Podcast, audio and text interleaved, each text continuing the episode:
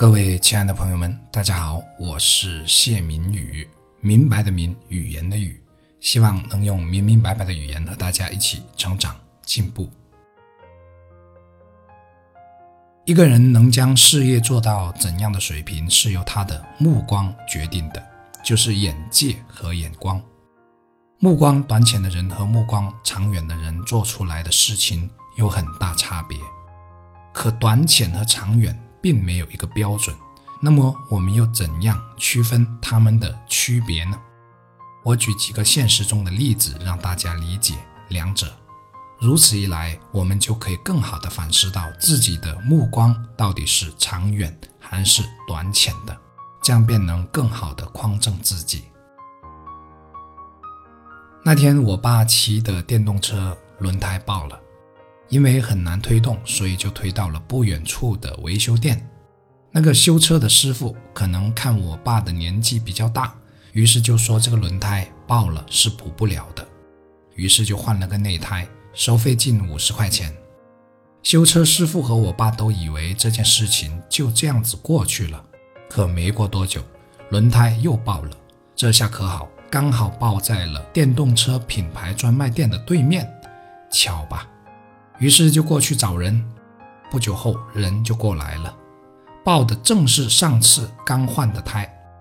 专卖店的师傅三下五除二就补好了，没有更换，而且也没有收费。这下我爸猛地想起上当了，上次修车的那家伙说补不了的，只能换，可知根本就是骗人的。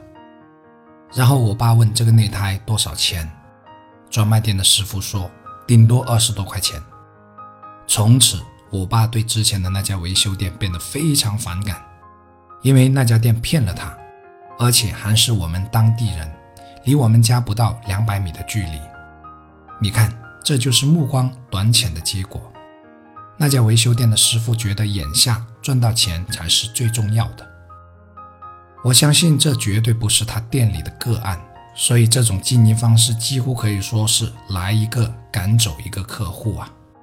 毕竟人家不是傻子。反之，如果他也能三下五除二的把胎补好，然后就收了几块钱，虽然赚不到多少，但却给人留下了一个好印象，这样便进入了一个良性循环，从而才可能有门庭若市的那一天。毕竟大家都可以说是邻居了。帮衬起来可是会越来越多人的，而且我们这里家家户户都有摩托车或者电动车，这种目光短浅的后果还会导致，万一附近又开了一家维修店，人家服务比他好，收费也公道，赚应该赚的钱就好，那么他会活不了多长时间的，因为很多生意会流失到另外一家店里。还有一个例子是我朋友分享给我的。他说，他家乡那边的人目光是很狭隘的，就算你去市场买菜，也能感受到这种目光的狭隘。比如你买菜只是买那么一点，那么摊主就会用另类的眼光看你，潜在的意思是真小气，就买那么一点。我问我这位朋友，你是不是想多了？怎么可能有这样子做生意的人呢？他说，当初他也以为自己想多了。可当你买多一些，或者在市场上买菜有了一定的经验，你就会很容易发现这种现象的普遍存在。而且我朋友还说，他母亲来河源，也就是我家乡所在的城市买菜时，是很开心的，心里一点负担也没有，因为他感到这边的人，无论你是买几毛钱的，还是买几十块钱的菜，人家对你都是很客气热情的，买的多了还会送你一些葱啊、蒜啊之类的。他说：“不比不知道，一比真的差距太大了。”其实生活中的案例还有很多，他们都有共同点，那就是只看眼前的利益，会因为眼前利益的多少来区别待人。这样一来，修车的永远都只是修车的，卖菜的永远都只是卖菜的，也经不起同行的竞争。这就是目光短浅的后果。再来分享正面的例子。一月份，我老婆生孩子，我们选择的是一家附近的私立医院。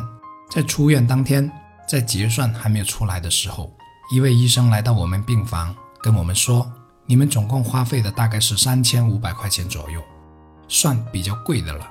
一般大概三千多一点就够了，但因为产妇有比较严重的炎症，所以加了药，所以才比较贵。”我当时就赞叹，竟然因为比一般人多那么几百块钱，专程过来解释这个费用的问题。你知道如果去人民医院顺产生个孩子多少钱吗？五千没得找了。这下你感受到了什么？是不是用心、细心，甚至还有温暖？那是一种被重视、被尊重的感觉。而作为医院来说，他之所以要增加这个费用说明环节，是因为他知道来这里的绝大多数都是附近的居民，都是会口口相传的。口碑好不好，很容易就会被很多人知道。而且我们之所以来这家医院，正是因为我们邻居的两个宝宝都是在这里生的，都说服务特别好。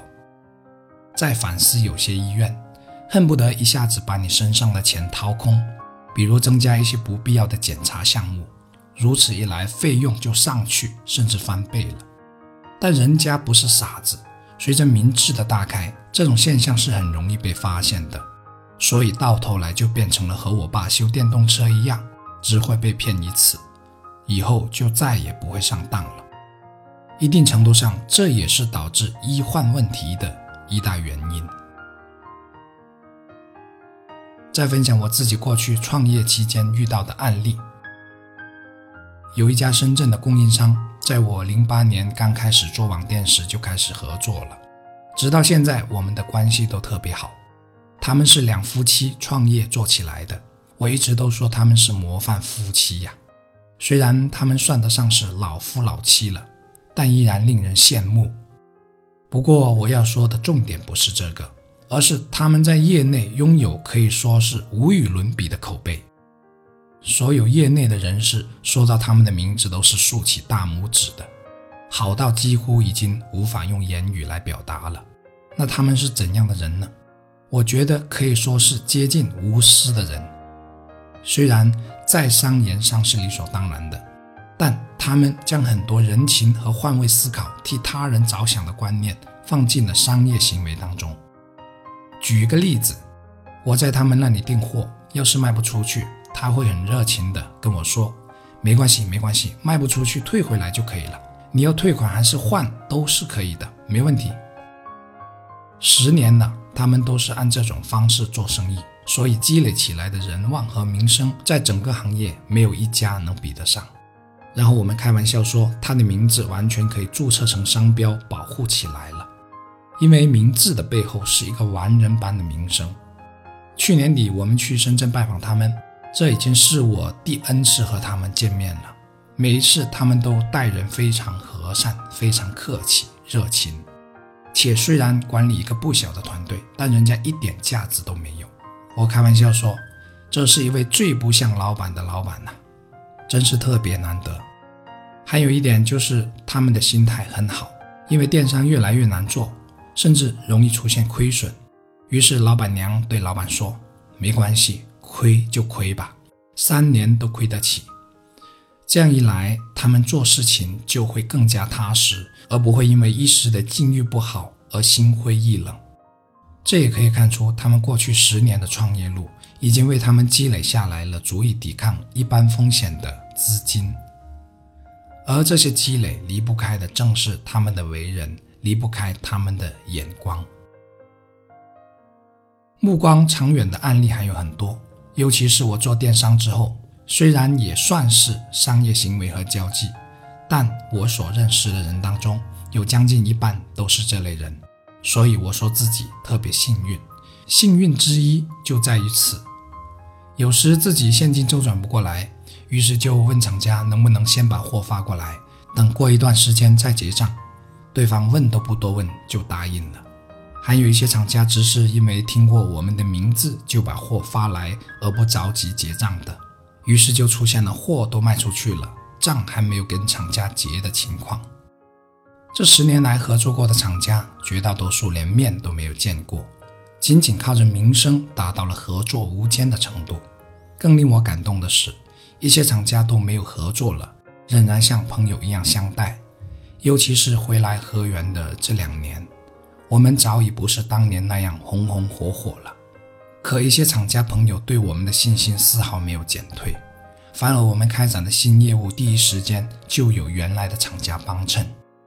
这些背后都是因为诚信，诚信的背后是因为我们都不过于计较眼前的利益，而看得更多的是未来，还有那些看不见。但或许比利益还要重要的人情温暖。总而言之，目光短浅、鼠目寸光和目光长远、高瞻远瞩，过着的是完全不一样的两种人生。我是谢明宇，感恩大家的收听，一起加油。